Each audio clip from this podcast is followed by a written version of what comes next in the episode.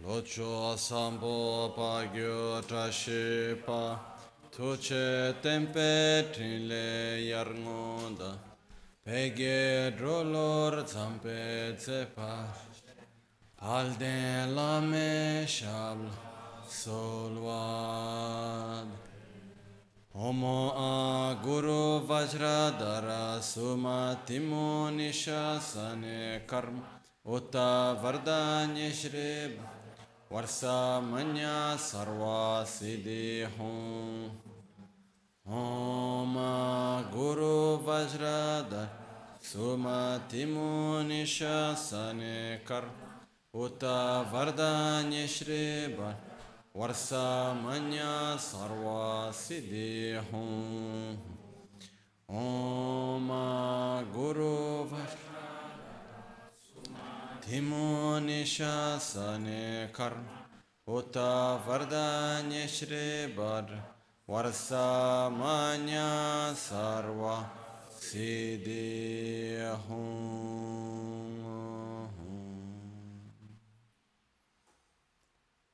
Pakyuke kudan dagi lu, pakyuke sundan dagi nga, pakyuke tukdan dagi yi, ten yerme chiktu jingi lo. Makyuke kudan dagi lo, makyuke sundan dagi nga, makyuke tukdan dagi yi, Teyer me chiktu chingi alon.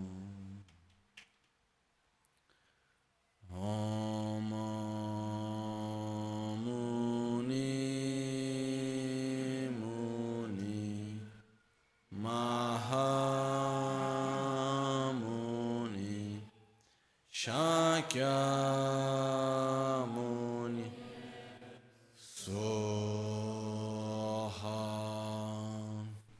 Om Muni Muni Mahamuni Shakyamuni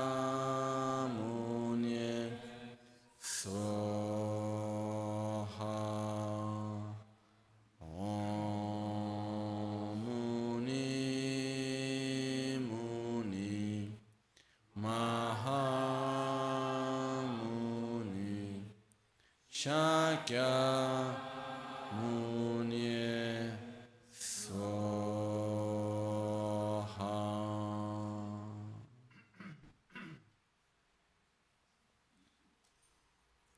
Buonasera.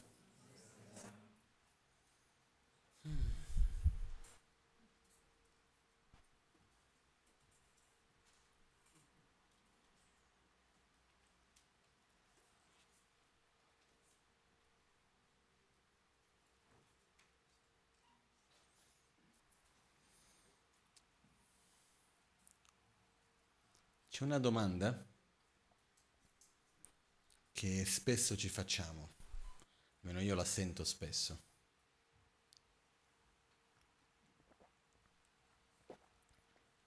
Domanda molto piccola, che è perché? Ogni due per tre sentiamo qualcuno dire ma perché questo è così? Ma perché quello è successo? Perché questo non è così? Come mai quello è così? Sono domande che ci facciamo abbastanza spesso. Io ho raccontato anche ieri, l'altro ieri ad Albagnano, un momento che a me mi ha fatto riflettere, che volevo condividere con voi, di... dove qualcuno mi ha chiesto il perché e questo mi ha fatto in quel momento riflettere su un aspetto che ritengo che sia abbastanza importante. Quest'ultima volta in Brasile ero con un amico che si trovò in una situazione abbastanza disperata, nel senso in un incidente aereo. Par- Parliamo di poche settimane fa. E in questo incidente aereo, per fortuna, si è salvato lui con la moglie e i figli. Era un aereo privato piccolo. E comunque si sono salvati tutti, si è rotto qualche costole, però oltre quello niente. Se l'aereo fosse caduto qualche minuto prima, un paio di minuti prima, non si sarebbero salvati, se fosse caduto un paio di minuti dopo anche non si sarebbero salvati. Era proprio quel posto lì dove è venuto che è stato possibile fare l'atterraggio di soccorso senza le ruote, eccetera, eccetera, e sono riusciti abbastanza bene. Per dire, mentre stavano scendendo è passata una mucca e ha dovuto rialzarsi e riscendere. Se non ci fosse la mucca avrebbero scantrato col naso, invece essendo la mucca hanno, dopo hanno dovuto scendere dove proprio cadeva bene l'aereo. Tutte delle varie condizioni strane nell'insieme del tutto. No? E quando l'ho trovato, era magari una decina, quindicina di giorni dopo l'incidente, la sua domanda era ma perché? No? E lui essendo un uomo dello spettacolo, sua moglie anche, ma in televisione con tantissima gente che lo segue e così via, ha ricevuto una quantità di messaggi tramite internet enorme. E in questi messaggi lui mi diceva guarda che uno dei punti per me è che la maggioranza delle persone nei suoi messaggi mi dicono ma questo è stato perché Dio ti ha voluto dare un messaggio questo è successo perché grazie a Dio va tutto bene e tante cose, diceva il 95% dei messaggi, se non di più, riguardavano Dio. E ho detto, qual è il punto di vista del buddismo? So che nel buddismo non si prende in considerazione l'esistenza di un Dio in questo modo, perché è successo questo? Riflettendo, io credo che la ragione per la quale è successo quello, come la ragione per la quale è successo qualunque altra tragedia o cose belle che possano essere, è esattamente la stessa identica ragione per la quale sta succedendo questo momento che siamo ora qui. Non c'è nulla di diverso. Quello che c'è di diverso sono quali sono le cause e quali sono le condizioni, ma quello che accade accade perché un insieme di cause e condizioni si mettono. La principale differenza è che quando succede qualcosa che è fuori dal nostro script, dalla nostra sceneggiatura, quando qualcosa succede che va fuori da quello che noi riteniamo normale, perché va fuori la nostra propria aspettativa di come le cose devono essere, ci chiediamo ma come mai? In realtà anche questo momento che noi stiamo vivendo adesso è estremamente complesso. Bastava che poche cose fossero diverse che questo momento sarebbe completamente diverso. È un po' come qualcuno dice no, è pericoloso andare in aereo. Perché? Perché c'è stato l'incidente lì, io vedo questo spesso, succede qualcosina da qualche parte, adesso tutti hanno paura di quella cosa lì, no? Una volta in monastero c'era un amico mio e suo maestro è morto in ospedale e lui dopo di questo diceva che non voleva più andare in ospedale perché diceva l'ospedale è pericoloso, lui è morto in ospedale, è andato in ospedale, non sentiva bene, è andato in ospedale è morto, quindi l'ospedale è pericoloso, no? Parlando con mio maestro un giorno di questo, ho detto, eh, sai così l'ha detto mio maestro, ha detto, ma che stupidata. A questo punto dica lui anche di non mangiare più. C'è chi è morto mangiando. Non scendere le scale. C'è chi è morto scendendo le scale se cominciamo a fare così, a quel punto veramente non puoi fare più nulla. Perché le condizioni possono essere da qualunque parte, la vita è estremamente delicata. Ma il punto principale non è neanche questo, su cui volevo comunque parlare un po', però non è questo il punto adesso. Il punto è che la ragione per la quale le cose accadono e nel modo come accadono è perché esiste un'interdipendenza profondamente complessa di tutte le cause e condizioni che interagiscono fra di loro che fanno in modo che quel momento sia così com'è. Noi abbiamo la tendenza di cercare una causa. Ma perché? Qual è il colpevole? Da dove viene questa cosa? Ma la realtà è che la realtà è estremamente complessa. Le cause sono molteplici. In ogni momento e se immaginiamo la cosa, il momento più difficile, più assurdo che possa essere, prendiamo per esempio un incidente aereo. Ma perché mi è successo quello? Per la stessa ragione per la quale ti sta succedendo quello di questo momento.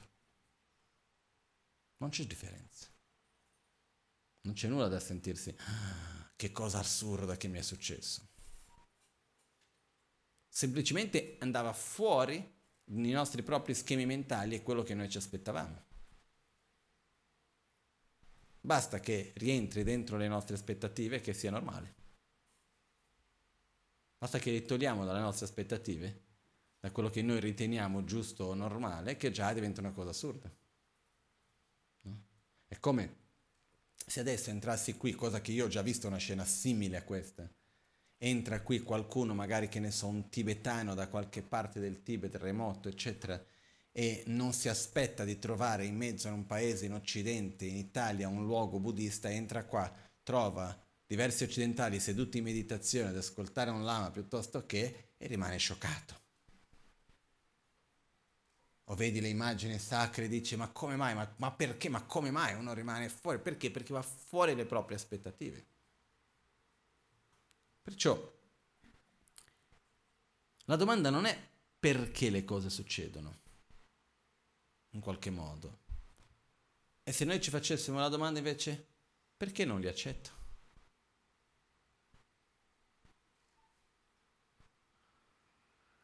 Qualcuno di noi è mai riuscito a prevedere il futuro?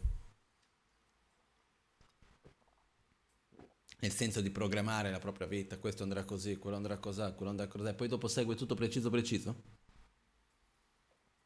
Io non sono mai riuscito. Non è che ci ho provato tanto, eh, però nel poco di quello che ho visto non sono mai riuscito e non ho mai visto nessuno riuscirci pure. Mai. Perciò, qualunque cosa che noi facciamo, il futuro non probabilmente sarà diverso di quello che ci aspettiamo, sicuramente sarà diverso. Nel momento in cui noi cominciamo qualcosa, si è già cominciata la fine di quello che siamo, abbiamo appena cominciato. Mi dispiace dirlo così, però è un modo un po' freddo, magari, no? Magari toglie un po' il romanzo cose, delle cose perché abbiamo quella tendenza di aspettare che quando una cosa comincia deve rimanere lì per sempre. Anche tra i tibetani, per dire, ci sono questi detti che questo esista per l'eternità, fino alla fine dei oni, no? Noi noi diciamo fino alla fine della vita, i tibetani dicono per gli eoni a venire, no? Cioè sono i tempi molto più lunghi, ancora una cosa ancora di più così, no?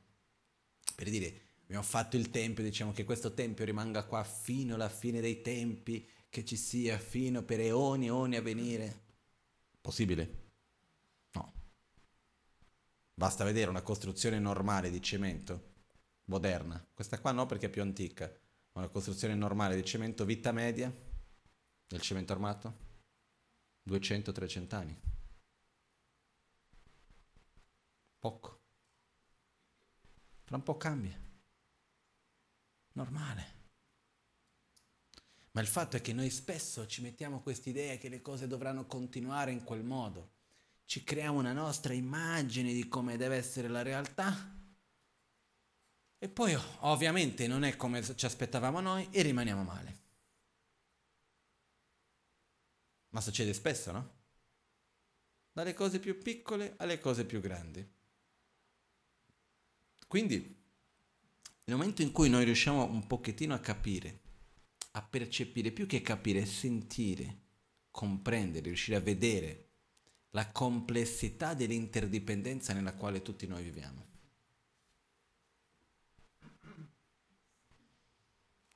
Questo ci aiuta su tanti livelli. Un livello è quello di dire, ok, quello che accade accade, punto. E metto la mia energia nel risolvere, nel cambiare, nel migliorare, non nello stare a litigare con ciò che è accaduto. Partendo, facendo un esempio estremamente banale, semplice, no? Noi spesso soffriamo di più per la paura della sofferenza e per la non accettazione della sofferenza che per la sofferenza in se stessa. Non so se è chiaro questo. Soffriamo di più per la non accettazione e per la paura della sofferenza che per la sofferenza stessa. Faccio un esempio. Che giorno è oggi? 8 luglio, giusto? 9? 8 luglio. Qual è la temperatura che uno deve aspettarsi a 8 luglio? freddo, caldo. Quale sarebbe la normalità? Caldo, ok? Quindi la domanda fa caldo. è un po'... È un po' come dire ciao come stai senza fregarsi un po' della, molto dell'altro, non quello che si fa di solito. Spesso quando uno si trova con l'altro la domanda è come stai? Non è che vuoi sapere molto la risposta, è semplicemente un modo di creare contatto. Nei giorni d'oggi come che, fa, che caldo che fa? Lo so, lo sappiamo tutti. Il punto qual è? Se io semplicemente dico è estate, uguale, caldo, meno male. Immaginiamo cosa fosse se facesse freddo. Adesso qui avremo da preoccuparci qualcosa. Ma il mio punto è, se al momento in cui noi semplicemente accettiamo che è normale, ci troviamo in una certa parte del pianeta, in questa epoca dell'anno abbiamo un'esposizione al sole maggiore, è normale, fa più caldo, punto, finito. Il mio spazio mentale non deve rimanere preso dal caldo. C'è già il corpo che rimane preso dal corpo, non c'è bisogno di prendere tutta la mia mente che sta lì a lamentarsi che fa caldo. È come quando ero in Tibet una volta d'inverno, quel momento mi ha segnato. E vado da un amico che è un discepolo di mio maestro anche, che vive con lui, e lui c'ha la sua stanzetta che in realtà è una sorta di un legnetto sottile sottile in mezzo al cortiletto che c'è davanti, un posto pieno di spifferi, il freddo entra, altro che isolamento. Non so, avrà un legno di mezzo centimetro o qualcosa del genere, basta, no? Era inverno, quando era all'inizio dell'inverno, eravamo a dicembre, faceva freddo. E aveva, aveva nevicato quel giorno. Io di solito non sento tanto freddo, lì sentivo tanto freddo. Vado dal mio maestro per gli insegnamenti, ah, c'è freddo, passo, vedo lui nella sua stanzetta tutto mezzo aperto con mezzo a quel freddo, lì il vento, e gli chiedo, scusi ma qui, tu dormi qui? Non, detto, sì, non hai freddo d'inverno? Lui mi guardò come con la faccia di qualcuno che dice, ma che domanda mi fai? E mi disse, inverno fa freddo. E che c'è di male? Finito lì. Se posso evitare il freddo, bene, se non posso evitare quel che c'è, punto, basta, andiamo avanti, usiamo il nostro spazio mentale per altre cose. Quindi, quello che accade è che certe volte noi creiamo questa abitudine di lamentarci. E un po' è il modo un po' che quello riempie un nostro spazio enorme. Quindi per dire, questo è anche un buon esercizio questi giorni. Fa caldo? Sì. Punto. Finito. Cosa posso fare? Qualche doccia in più? Ci sono due teorie, me- c'è chi dice che è meglio vestirsi più leggeri, c'è chi dice che è meglio vestirsi non tanto leggeri. Io sono più per la seconda. Ognuno ha la sua pazzia, però ci sono le varie teorie. C'è chi dice che è meglio bere roba fredda, c'è chi dice che è meglio bere roba calda. Che in realtà bere caldo dal mio punto di vista funziona meglio, è meno piacevole, però funziona meglio. Così come è meglio fare una doccia calda che fredda, perché quello si fa abbassare la temperatura del corpo. Comunque, questi sono un altro problema, è appunto cosa fare non mi piace tanto il caldo, faccio qualcosa per sentirlo meno, per soffrire meno. Ma è finito lì, non è che devo stare a prendere, occupare il mio spazio e parlare, prendere tutto il tempo con questo. Molto meno stare a soffrire. Perché una cosa è la sensazione del caldo che può non essere piacevole. Ok, Un'altra cosa è la menata mentale che uno si sveglia già al mattino con la paura, ha paura di andare a dormire perché non riuscirò a dormire perché farà troppo caldo e come farò di questo di quella e già cominciamo a riempire la nostra mente e occupare il nostro spazio con quello. Non c'è bisogno. Ok?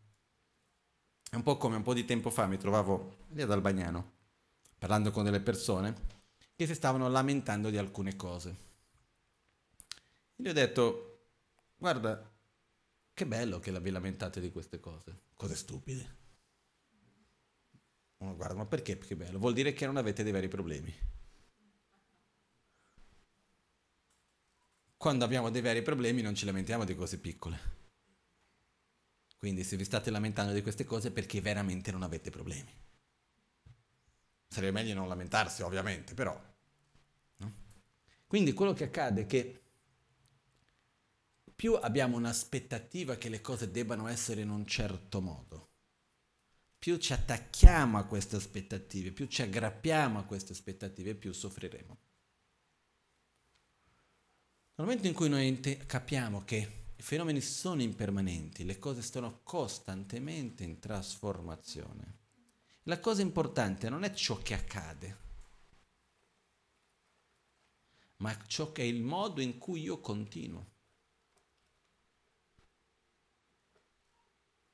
Lo so che è abbastanza diverso di quello che sia la normalità per noi.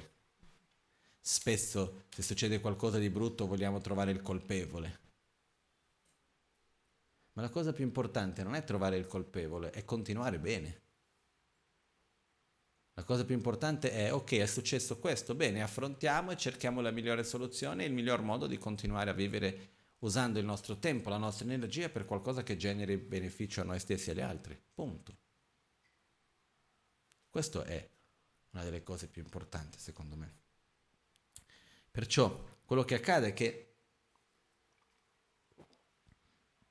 avendo delle aspettative per il futuro, quando il futuro diventa presente e non è come volevamo noi, che è la normalità, rimaniamo male. E certe volte rimaniamo così male che rimaniamo attaccati a quell'idea del passato. E non riusciamo più a vivere bene il presente perché siamo sempre lì attaccati a quel passato che non è mai, quell'idea del passato, quel futuro che non è mai avvenuto. E rimaniamo attaccati a quello. Invece di, e con questo chiudiamo gli occhi, sai come i cavalli che si mettono quelle cose a fianco, quando stanno nella, nelle carrozze, no? Che per non vedere a fianco, per non prendere paura, si mettono queste cose, non so come si chiamano in italiano, paraocchi. Si mettono questi paraocchi. Noi ci mettiamo dei paraocchi molto stretti, perché rimaniamo fo- unicamente perché le cose non sono come secondo noi dovrebbero essere, e non abbiamo la possibilità di guardarci intorno e vedere le altre cose. Vedere le cose belle della vita, vedere le cose positive che abbiamo, rigioire. Che così importante, così importante. E dinanzi a questo io volevo approfittare perché ho avuto in questi ultimi tempi due o tre occasioni di riflessione abbastanza chiara occasioni di persone che ho incontrato, che hanno vissuto situazioni abbastanza forti e un'ultima questi ultimi giorni che riguarda l'impermanenza, in particolar modo la morte. Una persona che ho incontrato che ha vissuto una situazione molto ravvicinata alla morte, la sua conclusione è stata questa è stata la cosa più bella che mi sia mai accaduta perché oggi ho una visione completamente diversa della vita. Ho capito, per esempio, che l'importante non è dove vado, in che modo, ma è con chi sto. L'importante non è se sono in campagna, se sono al mare, se sono in barca, se sono in aereo, dove sono. L'esempio che ho usato è tutte queste cose sono come delle... in italiano si dice si mettono le foto, sono i, le cornice, queste sono le cornice. L'importante è la foto che c'è dentro, non è la cornice. Quello che è importante per noi è le persone con cui stiamo e come stiamo insieme con queste persone. Poi se siamo in mezzo al, nel mare, nell'albergo 5 stelle, piuttosto che siamo a fare due passi in un parco a Milano, piuttosto che siamo in qualunque posto altro sia, la cosa più importante è con chi e come stiamo più che il luogo e quello che andiamo a fare. E noi spesso nella vita la gente si perde nella cornice.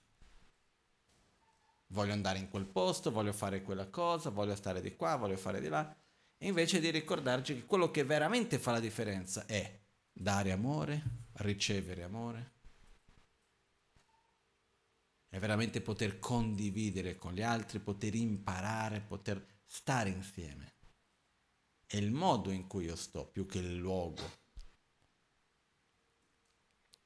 E quando noi veramente ci troviamo davanti alla morte, cambiano le priorità. Però la domanda che mi viene è chi di noi non, è, non si trova davanti alla morte oggi? Nessuno. Nessuno. Mi fa ricordare una volta c'era una discepola di Lama Ganchen tanti anni fa che la madre era malata e quindi per facilitare le cose alla figlia ha trasferito tutti i beni che aveva la figlia. Quindi aveva delle case, soldi, eccetera, ha trasferito tutto alla figlia, ha messo tutto il nome della figlia per non dargli problemi dopo, pensando che doveva morire presto. Succede che la madre si è guarita dalla malattia e nel frattempo è morta la figlia. E lei non è riuscita a riavere indietro le cose, la madre. È trovata mille problemi. Per questa cosa ha avuto pure una vita abbastanza lunga dopo. Non si sa mai quello che può accadere.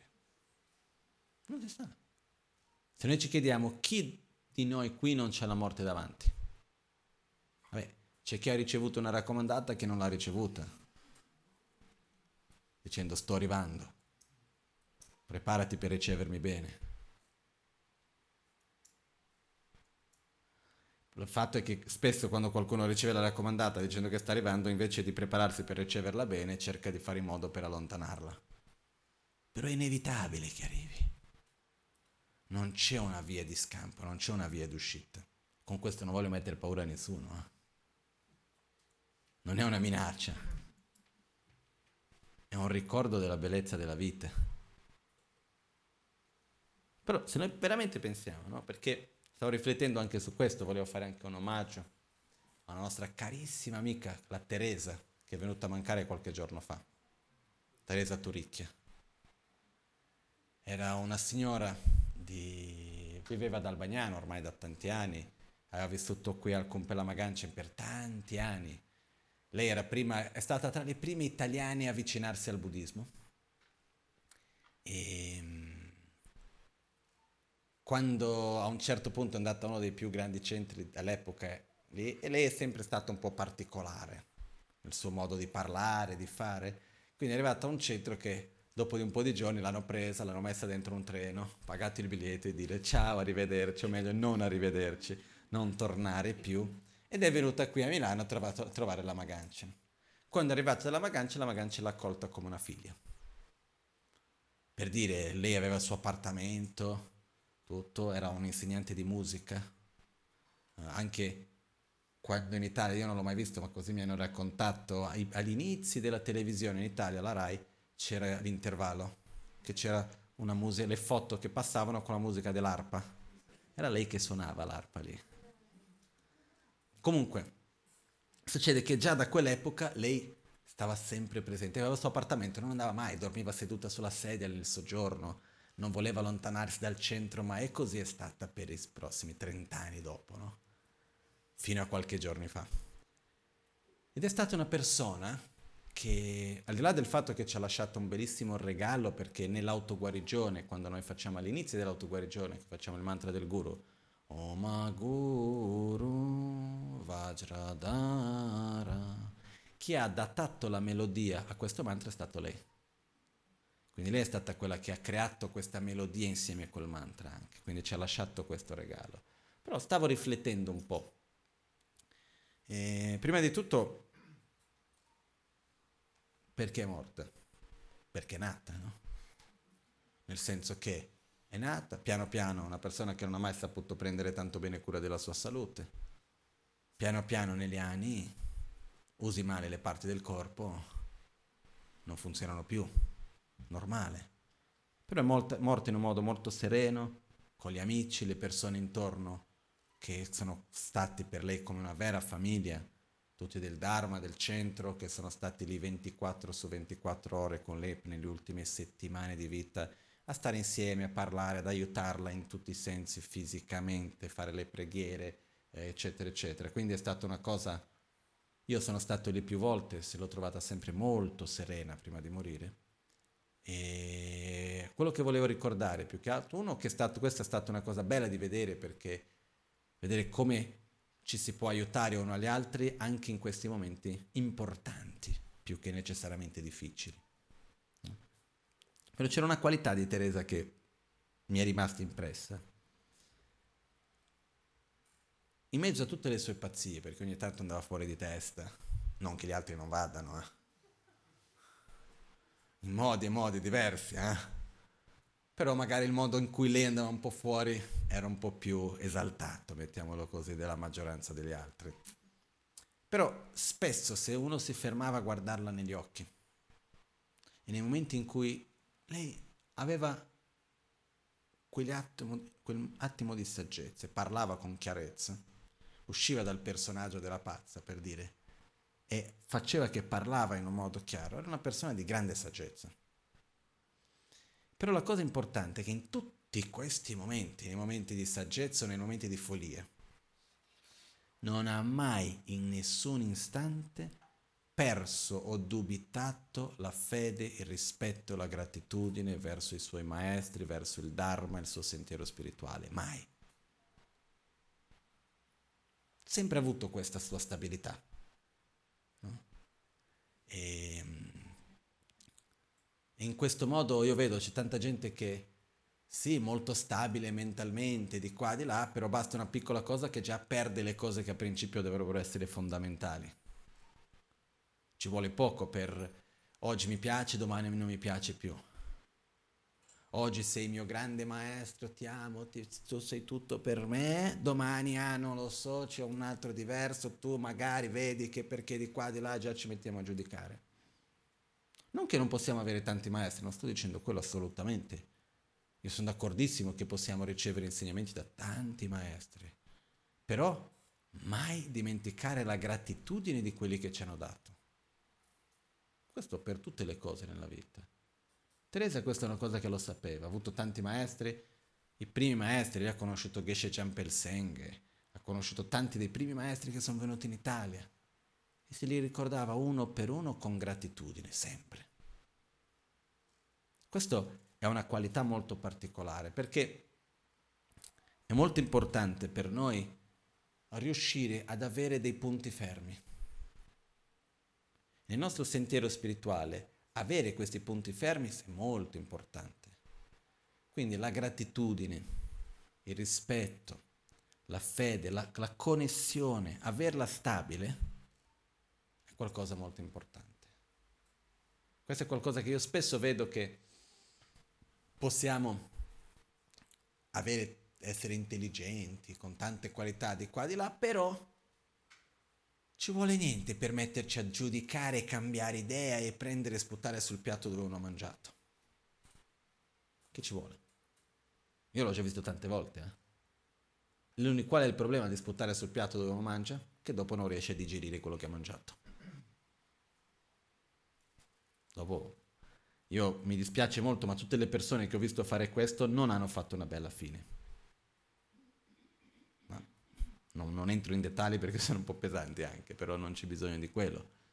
Quello che voglio dire, tutti noi possiamo sempre, volendo, uno poi è libero di cambiare strada, di fare quel che vuole, però sempre mantenere la gratitudine con tutti quelli di cui riceviamo. Sempre che per esempio viene una persona da me e dice guarda, no ma io sono discepolo di quell'ama lì, questa volta che sono andato in Brasile sono andato anche in Cile è venuto un gruppo che sta facendo l'autoguarigione, piace molto, però erano discepoli di un maestro sempre buddista, di una tradizione Kargyo.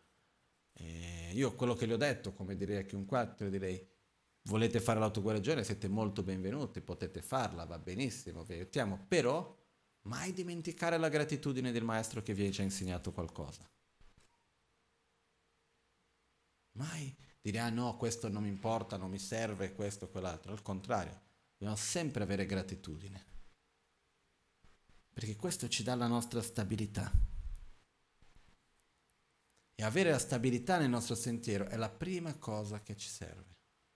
Prima di capire tutta la filosofia, conoscere tecniche di meditazione sviluppate di qua o di là, avere la nostra stabilità interiore nel nostro sentiero è una cosa molto importante. Questo è qualcosa che Teresa aveva come esempio senso che in mezzo a tutte le sue follie che aveva, cleptomaniaca, mettili, ci sono tante di quelle cose che aveva, no? Ogni tanto facevamo i ride a casa sua perché c'erano collezioni di ombrelli, collezioni di tazzine del centro, c'erano tutte le varie cose, che va bene, non è quello il problema, no? Tutto, tutto benissimo, l'avevo sempre accolta con molta gioia. Però aveva questa sua qualità. che non è da tanti. Quindi questa è una cosa per noi da prendere come esempio all'interno di questo. Okay? E il fatto è che effettivamente no, noi quando vediamo qualcun altro che muore abbiamo la tendenza di o pensare ah che poverina, che brutta cosa. Perché? Uno ha fatto la sua vita, ha fatto il suo percorso, ha fatto un bel percorso, in tanti sensi. Come tutto che comincia prima o poi finisce. Finisce vuol dire si trasforma, non si blocca. Quando si finisce vuol dire che c'è una trasformazione, non è più in quel modo, continua in un modo diverso. La morte è quella. No, è come quello che ho già contato, raccontato tante volte quando il tassista a Roma mi ha chiesto ma tu credi nella morte? E l'ho guardato. Poi mi ha chiesto ma tu cosa sei vestito così? Cercato di spiegare, non è che capito molto, poi mi ha fatto questa domanda secca. Ma tu credi nella morte?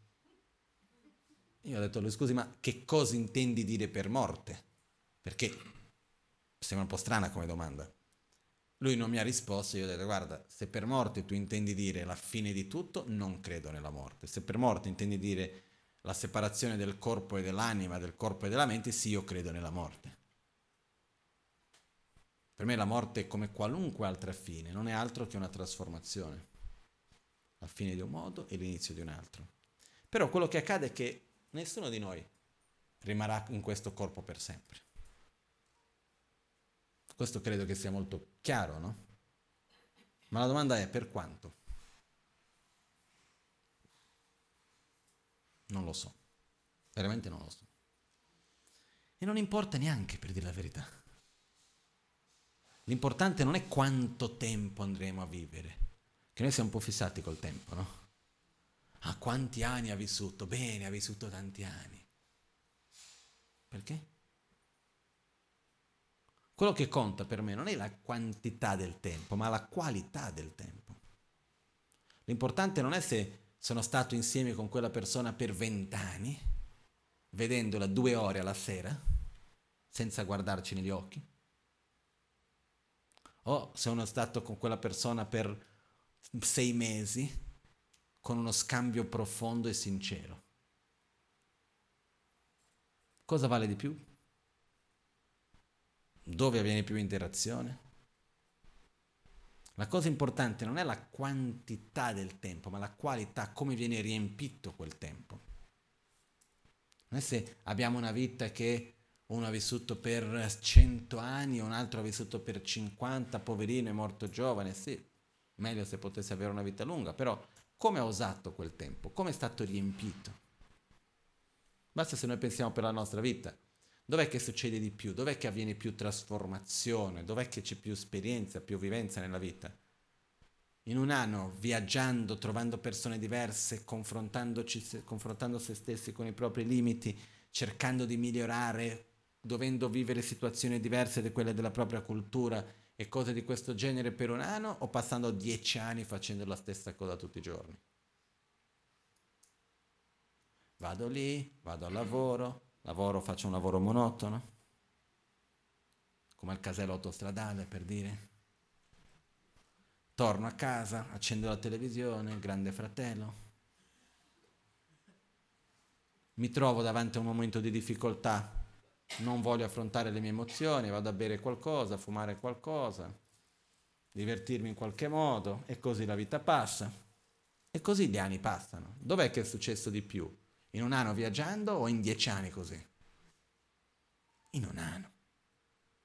Non è che viaggiare succeda molto, eh, perché c'è tanta gente che passa, non voglio giudicare nessuno, però questo così mi sembra. Cioè, è possibile viaggiare per tutto il mondo mangiando tutti i giorni la pasta asciutta?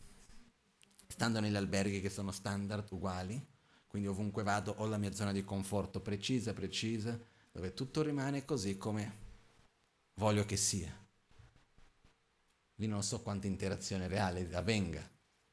Io parlo di, quando dico viaggiare vuol dire confrontarci con situazioni di difficoltà, trovare situ- culture diverse, dover uscire dalla nostra zona di conforto. E quando lo facciamo impariamo a conoscerci meglio. Anche per questo c'è un amico che sempre diceva, prima di sposarsi, fai un bel viaggio un po' difficile prima. Perché è viaggiando che si conosce uno con l'altro. È quando uno si trova in situazioni che sono fuori da quello che sarebbe la normalità che uno impara a conoscerci uno l'altro. È quando ci troviamo in situazioni difficili, è quando ci troviamo in situazioni che non siamo abituati, è lì che andremo a conoscerci di più. Perché se no ci mettiamo dentro una vitina in una scatoletta, rimaniamo finché tutto in quel sistema lì sembra che è tutto normale. Poi un certo giorno succede qualcosa, è tutto diverso. Però quello che voglio dire il modo in cui noi riempiamo il nostro spazio, il modo in cui noi riempiamo il tempo è la cosa più importante. Più che il tempo stesso. Il tempo dell'orologio è totalmente relativo. L'altro ieri mi stavo ricordando perché quando si parla di prepararsi per la morte, cioè alcune volte delle persone mi dicono ma come faccio? Perché magari mi preparo tutta la vita, tutta la vita no perché gran parte è già passata, però mi preparo una parte della vita a meditare, a prepararmi per direzionare bene la mia mente al momento della morte, eccetera, poi e se muoio in un incidente? Così veloce? Non avrò neanche il tempo di pensare? Io non credo che sia vero questo, perché anche un secondo può durare un'eternità. Può durare tempi molto lunghi. In mezzo a un incidente. Io conosco diverse storie di persone che hanno avuto incidenti. Mi ricordo sempre di questo amico che mi raccontò che cinque volte è rimasto sott'acqua per più di cinque minuti. Lui è un surfista professionista. Professionale ha queste pazzie di prendere le onde di 15 metri è rimasto sotto per almeno 5 volte di quello che mi ricordo io e due volte è rimasto, hanno dovuto rianimarlo. In quei, in quei secondi che è stato da quando ha per, perso coscienza e da, quando l'hanno rianimato, ha visto passare davanti a sé tutto il film della sua vita. La sua esperienza è stata lunghissima, effettivamente nell'orologio da che guardava da fuori quanto tempo sarà passato? Mezzo minuto? Non credo molto di più. Io mi sono ricordato di due esperienze che ho avuto che mi hanno fatto vedere questo aspetto relativo del tempo, che mi hanno un po' colpito. Come tanti di voi sappiate, io non sono una persona molto mistica, non è che mi piace mistificare le cose, io vi racconto quello che ho vissuto punto e basta, senza stare a cercare interpretazioni, eh. e non, non, non, non mi importo neanche delle interpretazioni. Io semplicemente credo che il tempo è relativo.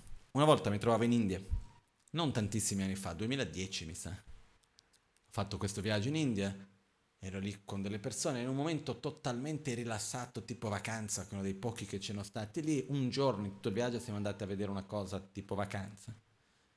Gli altri giorni stavo facendo le riprese per un documentario di qua di là e quel giorno ero seduto su um, una pietra che c'era per terra sotto un albero molto grande e ero lì rilassato senza pensare a niente di particolare e a un certo punto è come se tutto si fosse fermato e fosse entrato in uno stato come se fosse in, come si dice in italiano, slow motion, ehm, a rallentatore. Quindi anche i suoni sono diventati lenti. E però la mia mente era nel tempo normale. Io pensavo velocemente normale, però tutto intorno era come se fosse rallentatore. E ho cominciato a sentire molto lentamente un suono più, ma, più grave perché quando il suono diventa lento più, eh, hanno le frequenze più basse, no? E ho sentito questo suono e ho capito, ho avuto il tempo per capire, ah, il ramo sopra di me si sta rompendo, meglio che non rimango più qui. E a quel punto ho visto dove potevo uscire, son, mi sono messo, ho fatto un salto abbastanza forte, sono finito lì due metri e mezzo, tre metri in avanti, e nello stesso momento che ho fatto il salto è caduto un ramo grande così, esattamente dove mi trovavo, no? E c'era mia madre e altre persone intorno, hanno visto e hanno adesso rimasti colpiti perché nessuno ha sentito il rumore mentre stava venuto come se fosse da un istante all'altro. Per me è stato un esempio della relatività del tempo. Quella cosa che sarà successa in pochi secondi a me mi è sembrata molto di più. Un'altra volta ho avuto una cosa simile che mi trovavo questo non tantissimo tempo fa anche dal Bagnano a fare una puge, dove si chiama la puge del fuoco, si devono lanciare delle sostanze nel fuoco, e mentre lanciavo si deve tenere il dorge così nella mano, no? Mentre lo stavo lanciando, a un certo punto è uno dei, degli impegni che c'è che uno non può molare gli implementi, che è la campana e il dorge. E a un certo punto, mentre ho lanciato, il dorge si è sganciato, no? E Mentre è successo questo, un'altra volta è successo, tutto è diventato rallentatore. Io cominciavo a pensare, guarda, il Dorje è uscito. Mi ricordo ancora della scena che il Dorje faceva così sopra il fuoco, no? Come se fosse piano piano. Ho detto, lo devo riprendere, meglio che non cada sul fuoco. Ho avuto il tempo per pensare, vedere, direzionare la mano e quando l'ho preso è ritornato tutto nel tempo normale, no? Questo per me non è nulla di speciale, vuol dire semplicemente... Ehm, non credo che sia nulla di speciale, semplicemente io credo che il tempo è relativo, tutto lì. Sono tante, tante, tante storie di situazioni che possono durare tanto tempo che noi le viviamo come se fosse un tempo molto breve, situazioni, ore che sembrano minuti, minuti che sembrano ore, secondi che sembrano ore, questo è normale. Perciò per me il, la quantità di tempo non è l'importante. Perciò anche dobbiamo, non è che dobbiamo, secondo me è meglio toglierci la fissa del tempo. Quanti anni ho? Quanti anni hai ah, ormai? Il tempo è il tempo, il tempo è totalmente relativo, l'importante è in che modo lo riempiamo, più di quanto tempo passa. Veramente. Questo è molto importante perché al momento in cui noi cominciamo ad avere la consapevolezza che il tempo è importante nel senso di come lo riempiamo, siamo più attenti. Non abbiamo più quella preoccupazione come faccio a far passare il tempo. Non abbiamo più quell'attitudine di, come posso dire, di dare un peso così grande a quanti giorni, a quanti mesi, a quanti anni. Anche quando qualcuno muore, qua è una delle prime domande, ma quanti anni aveva? Se ha tanti anni diceva va, va bene. La cosa importante non è quanti anni uno ha quando muore, ma come ha vissuto la vita. In che modo l'ha vissuta? Come ha riempito quello spazio? Come ha riempito quel tempo? La ragione per la quale dobbiamo riflettere sulla morte non è per aver paura della morte, ma per valorizzare di più la nostra vita, per ricordarci che ogni giorno è prezioso, è importante, non come tempo, ma come possibilità, come spazio che possiamo riempire. Quindi la domanda che ci poniamo è, vale a riempirlo con che cosa? Ci abbiamo le varie problematiche della vita, che dobbiamo risolvere, va bene, però cerchiamo, dobbiamo cercare prima di tutto di non riempirlo con rancore, rabbia, invidia, non riempirlo con uh, sentimenti negativi, con azioni distruttive, con la bugia piuttosto che uh, il, il, conflitto o la, le critiche, qualunque cosa che vada a generare ancora più energia negativa, con pensieri che non si fermano più ma sì, riempiamo i nostri giorni con quello che ci fa star bene. Poi le scelte che noi facciamo in tanti modi possono essere tante, vanno benissimo. L'importante è che le facciamo con armonia, con gioia, con rispetto, con amore, con gratitudine. Poi, le cose pratiche sono veramente, veramente relative che io lo faccio in un modo, che lo faccio in un modo, che vado in un posto, che vado in un altro, che stia in un modo, che sia questo è abbastanza relativo. L'importante è come interiormente io lo vivo, come vado a riempire il mio tempo interiormente. Questo per me è una delle cose più importanti che ci sono in assoluto. E se noi riusciamo a riempire il nostro spazio con degli obiettivi interiori chiari,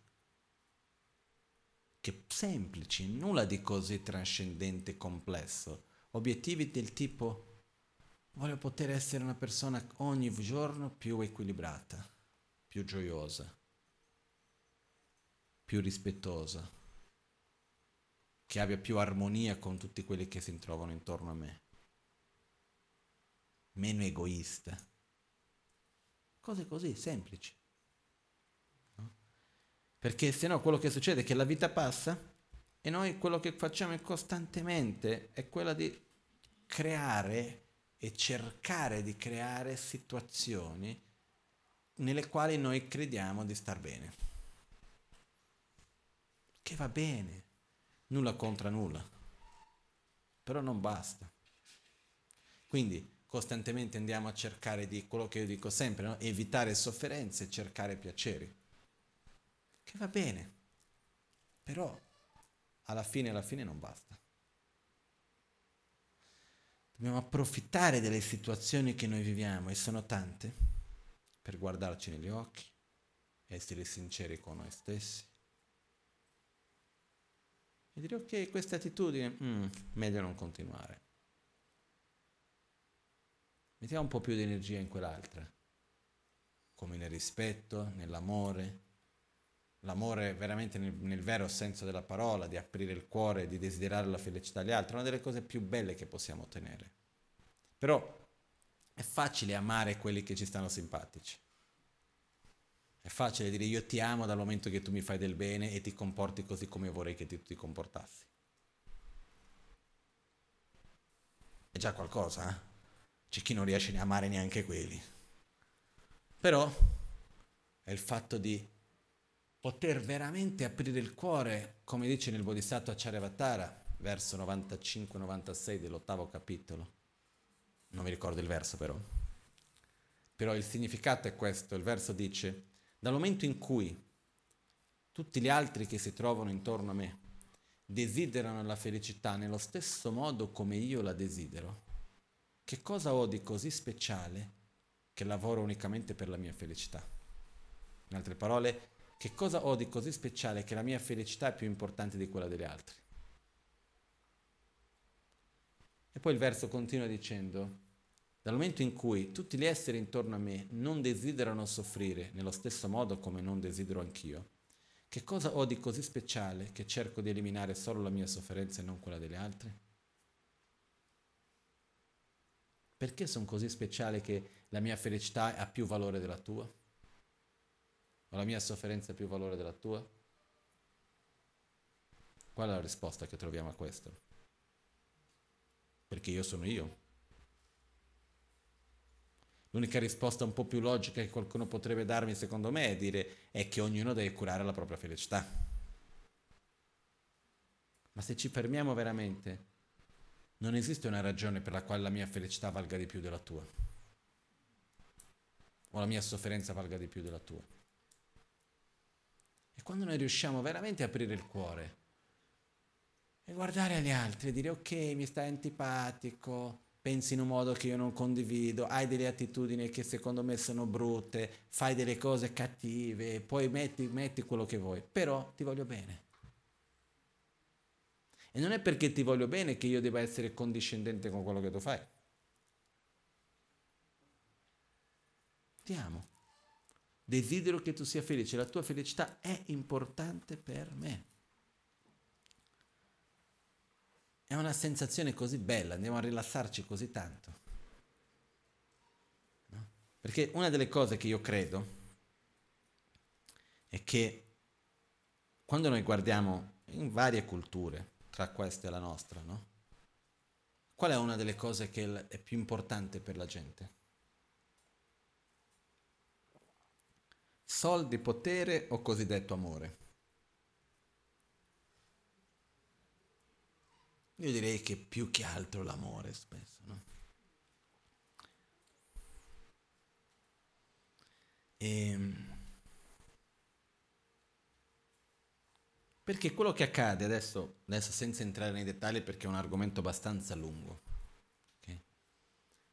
quando noi amiamo qualcuno, anche se non è un amore incondizionale, puro, eccetera, eccetera, un amore molto condizionato dai propri piaceri e da tante altre cose, per dire io ti amo perché mi fa bene stare vicino a te, punto. Ti amo perché quando ti vedo mi fa star bene, ti amo perché uh, ho bisogno di te, no? Quindi ho bisogno di te già non è amore, è desiderio, no? Perché ho bisogno di te perché io sia felice, ossia io ti desidero, punto. Ti amo, desidero che tu sia felice. E visto che proprio non sono messo così male, amo quelli che desidero. Questo funziona perché di solito quando è che uno smette di amare? Quando non desidera più. Succede, non sempre per fortuna, però succede. Il punto che voglio portare è questo. Quando sentiamo questo amore forte, è una sensazione che riempie il cuore, ci porta a uno stato profondo di soddisfazione, di gioia. Quando riusciamo a guardare l'altro, a pensare nell'altro e semplicemente desiderare che sia felice. È una cosa bellissima. Però quello che succede spesso è che noi andiamo a collegare quel sentimento con la persona. Che in parte va bene. Però quello che ci dà quella gioia non è la persona, ma è il sentimento d'amore. È aprire il cuore alle altre. Perciò un bodhisattva è uno che è innamorato di tutti è uno che c'è il cuore aperto a ogni essere, a quelli che stanno intorno e che vedendoli dice di fondo ti voglio bene, voglio che sia felice ed è perciò felice, ha una gioia interna profonda che viene da questo sentimento vero d'amore. Noi spesso vogliamo essere amati, ma la cosa più bella non è essere amati, è amare. Nulla contro essere amati, è bellissimo, però è veramente amare, è veramente aprire il cuore, desiderare la felicità in un modo profondo, vero. E nulla ci limita a questo. Poi possiamo anche avere dei rapporti di ogni genere, nel senso che qualunque rapporto che si ha in famiglia, di amicizia, a qualunque posto, esiste uno scambio di dare e di ricevere. Quindi ci possono essere rapporti di ogni genere, dove io do e dove ricevo ma la base è l'amore. Anche la propria parola amicizia, amico, in sanscrito è mitra. No? Mitra viene dalla parola maitri, che vuol dire amore. Maitri in sanscrito vuol dire amore.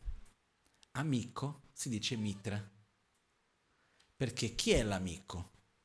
Un amico è colui che ti ama in modo incondizionale. Un amico è qualcuno che vuole la tua felicità indipendentemente da qualunque cosa. Questo è un amico. Poi non vorrei con questo aver diminuito la lista degli amici. Però quello che succede è che il vero concetto di amicizia dentro il buddismo, la propria parola lo dice, Mitra, che viene da Maitri, quindi amore, è colui che ti ama, colui che ti ama in un modo sincero, vuol dire colui per cui la tua felicità è una priorità. Sono tuo amico, per te la tua felicità per me è una priorità, è una cosa che è tanto importante quanto la mia. Questo vuol dire amicizia. E la base qual è? L'amore. Ed è la cosa che a noi stessi ci dà la più grande gioia. E nel concetto dentro il buddismo di amicizia, non è l'amicizia che si basa su uno scambio di amicizia, nel senso io sono tuo amico perché anche tu sei mio amico. No, è un'amicizia che si basa, io sono tuo amico, se tu vuoi essere mio amico non è un problema tuo. Io ci sto per te. Io ho imparato questo prima di imparare la teoria, ho imparato nella pratica con la Maganchen. Ripo c'è una persona che quando dà l'amicizia a qualcuno, e lo dà a tantissime persone, ci vuole nulla perché lui dia l'amicizia, non è che c'è un prezzo da pagare, no, è la cosa più facile che c'è, non la togli più. E non importa l'altra persona come si comporta, lui dà la sua amicizia. Sì, mio amico, ti voglio bene, ti aiuterò dove posso, sempre. E questo alla fine riempie il cuore di chi? Di chi dà l'amore. più di chi ti riceve. Chi riceve anche, ma chi dà l'amore. Perciò alla fine dei conti, tutti noi dobbiamo morire. Tutti noi abbiamo la morte davanti a noi. Quanto sia lontana nessuno lo sa. Nessuno. Un dato di fatto questo.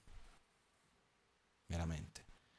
È una cosa che nessuno di noi è veramente consapevole di tutte le cause e condizioni che ci sono affinché le cose avvengono. E... Ehm.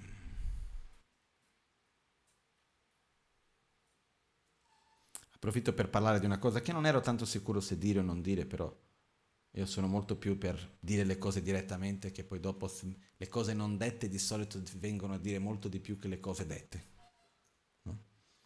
E parlando di questa impermanenza, come nella morte, noi guardiamo le cose, ci sembrano stabili, statiche, che non cambiano mai, finché non ci son, c'è un grande cambiamento. No?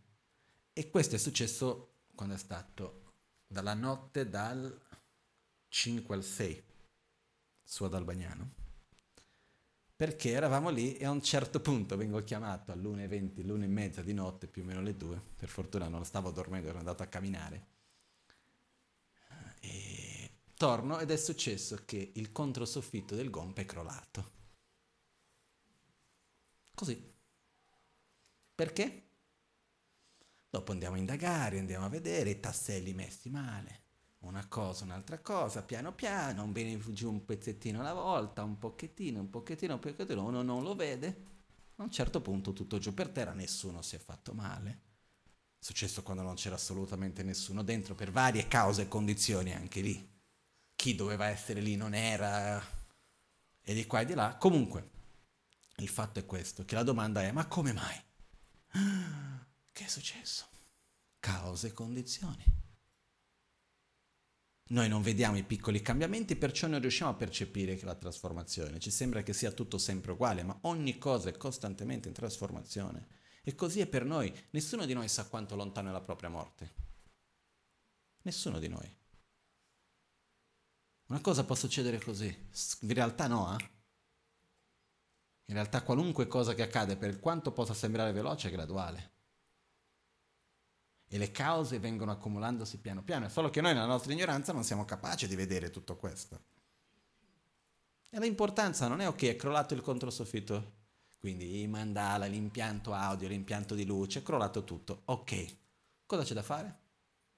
Pulire, che abbiamo già fatto, e rifare. Se ci saranno i mezzi verrà rifatto subito, se non ci saranno i mezzi verrà rifatto quando ci saranno i mezzi. E va bene. La cosa importante è come andiamo a usare quello spazio, la cosa importante è quello che si va a fare più che altro. La cosa più importante è andare avanti con gioia, non rimanere appresi, appiccicati alle cose.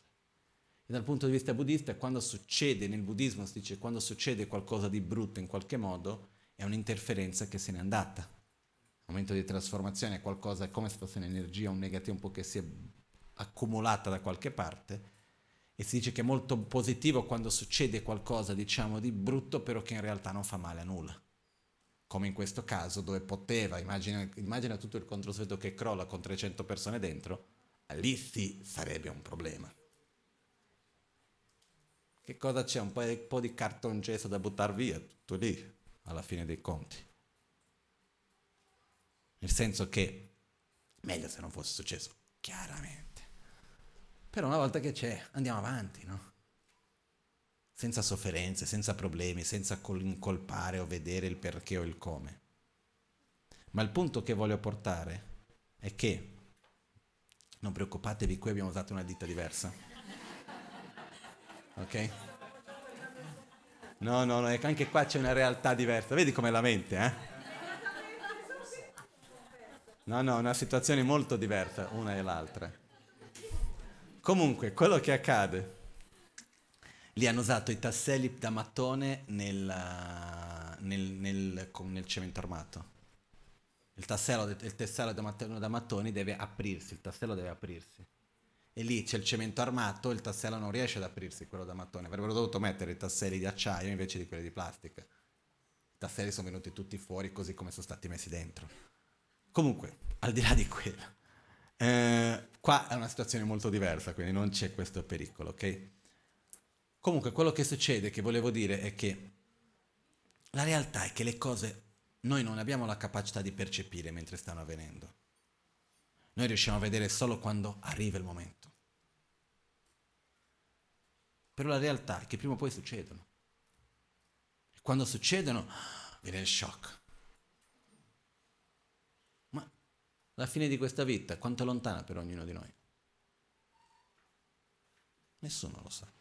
La realtà è che nessuno lo sa. Una cosa siamo certi, che ce ne l'abbiamo davanti. Non c'è nessuno qui che la morte non ce l'ha davanti. Non importa quanto cerchi di girare a destra, a sinistra, sopra, a sotto, troveremo sempre davanti. E non c'è niente di male in questo. Niente. Niente. La cosa importante è come voglio riempire questo spazio? Con rancore, con stupidate di pensieri, di rabbia, di invidia, con tristezza? No. Tanto il mondo che c'è intorno a me, c'è qualcuno qui che riesce a cambiarlo? Perché c'è un'altra cosa da dire anche. Eh? Io in quest'ultimo viaggio in Brasile ho avuto una, diverse occasioni per riflettere su questo, perché mi sono trovato in situazione, ho avuto un mese molto intenso, di tante cose da fare, mi sono trovato in situazioni molto diverse, parlando con persone molto, in contesti molto diversi. Da fare in un giorno l'incontro con i ragazzi della periferia, al giorno dopo l'incontro con i presidenti delle più grandi multinazionali, eh, in mezzo a parlare con gli studiosi piuttosto che i buddisti, piuttosto che di qua, veramente gente molto diversa.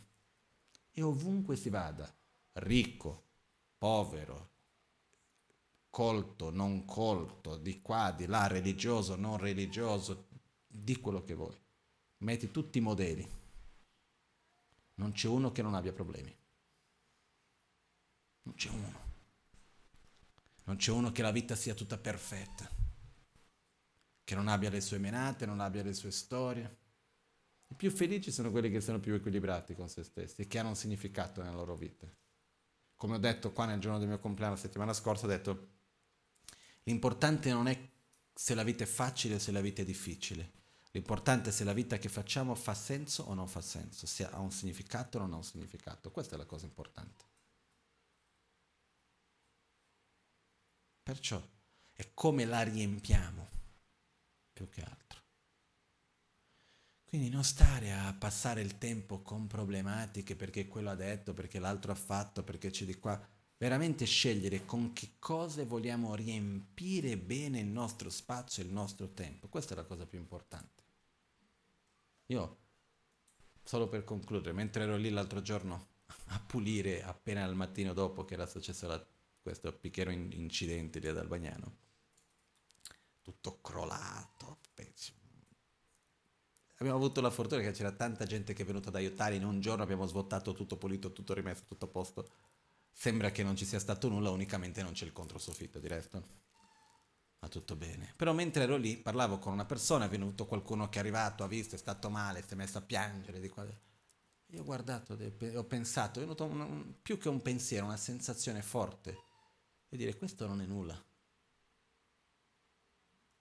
Un momento di rabbia distrugge molto di più di questo. L'odio, l'invidia, i pettegolezzi, la gelosia, fa danni molto peggiori che un controsoffitto di 500 metri quadri pieni di mandala, impianto audio, luce, eccetera, che venga giù ma molto di più. Quello si fa, si toglie, si mette, vabbè, si avanti. Un'ottima occasione, per accumulare più meriti. Però è stata una grande gioia farlo una volta, rifaremo un'altra con tanta gioia quanto. Però il punto è, la rabbia, la gelosia, l'invidia e le manifestazioni distruggono molto di più. Avere questa consapevolezza. Questa è una cosa che mentre parlavo lì mi è venuto più come una sensazione che, che invece di parole in se stesse. È il fatto che è impermanente. E nel momento in cui noi accettiamo che le cose sono impermanenti, è tutto più semplice. come una scena che ho visto in un film un po' di tempo fa, di un imperatore cinese che i mongoli li stavano attaccando e avevano grande, un grande muro di protezione e riescono a distruggere questo muro. E arrivano disperati dall'imperatore cinese dicendo guarda che hanno distrutto, distrutto le difense delle, delle nostre città, hanno distrutto il muro, stanno entrando. E lui con molta calma risponde, è impermanente. Quello che è stato costruito dai uomini può essere distrutto dai uomini. Ed è tutto normale, non c'è niente di strano. Nel senso, le cose sono impermanenti, stra- la cosa strana sarebbe se qualcosa non cambiasse mai. Ma quando lo accettiamo, quando viviamo con armonia, cambiano il modo di vivere le cose. Ed è questo che, quello che volevo condividere oggi principalmente. E di ricordarci che le cose cambiano, stanno qua per quello. La cosa importante è come andiamo avanti, come affrontiamo le situazioni, qual è l'energia che andiamo a mettere. Questa è la cosa più importante di tutto. Perché tanto problemi ci sono, ci saranno sempre. È inutile che stiamo lì attaccati, che stiamo lì con ansia, nervosismo, rabbia, rancore, perché tu hai detto, perché l'altro ha fatto, perché c'è di qua, perché c'è di là. Andiamo oltre. Tanto non, nessuno di noi può cambiare il mondo e il mondo di nessuno di noi è perfetto e non lo sarà mai. Mi dispiace se lo dico così direttamente. Magari qualcuno c'è ancora l'illusione, no? E vissero felici per sempre ma la realtà è che la vita non è e non sarà mai perfetta per nessuno di noi. Per nessuno.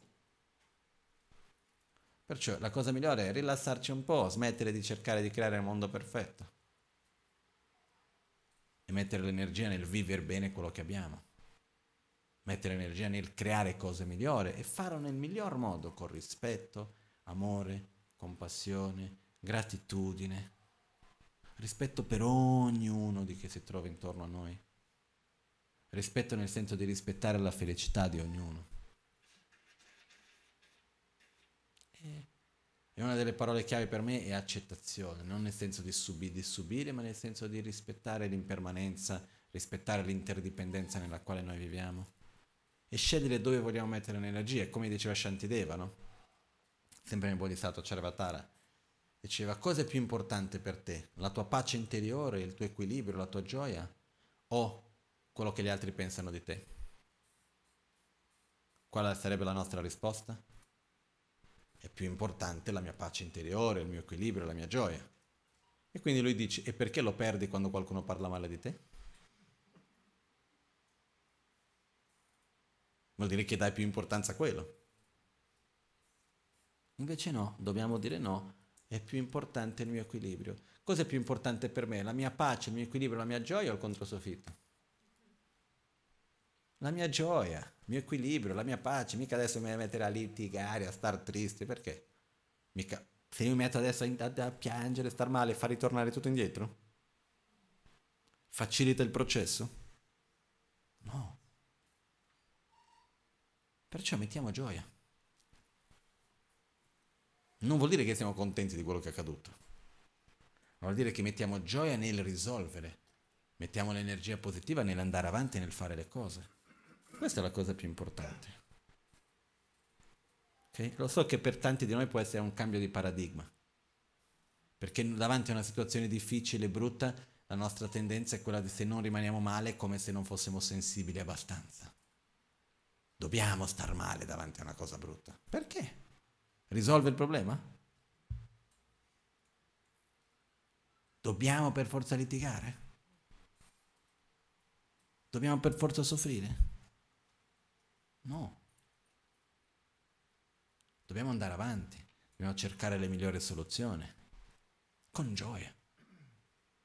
Questa è la cosa che personalmente io credo.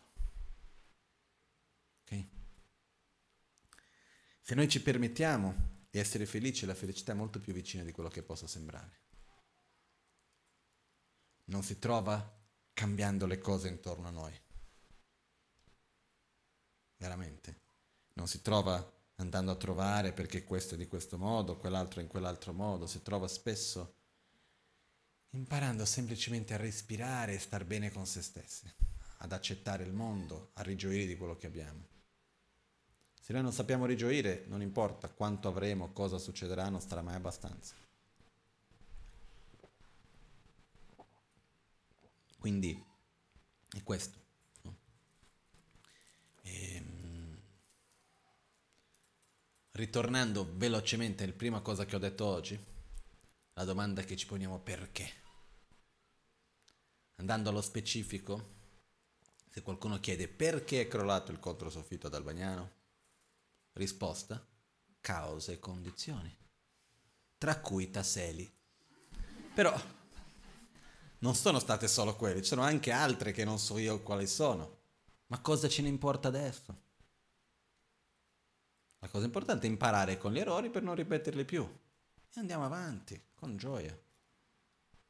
Ok? nessuna tragedia. E quindi è questo adesso.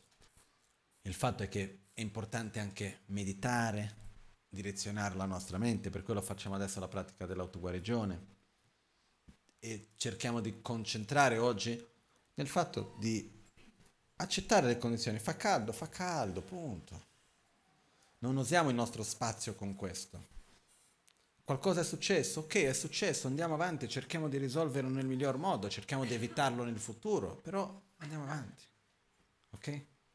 Questo non è un menefreghismo, è mettere l'energia nella soluzione, mettere l'energia in ciò che è positivo, non rimanere incastrati nei problemi. Ok? Sediamo in una posizione confortevole, con la schiena dritta però non perché nelle prime volte non c'è per forza bisogno di seguire i movimenti, può anche eh, semplicemente concentrarsi un pochettino sul respiro, sul momento, essere presente nel momento presente.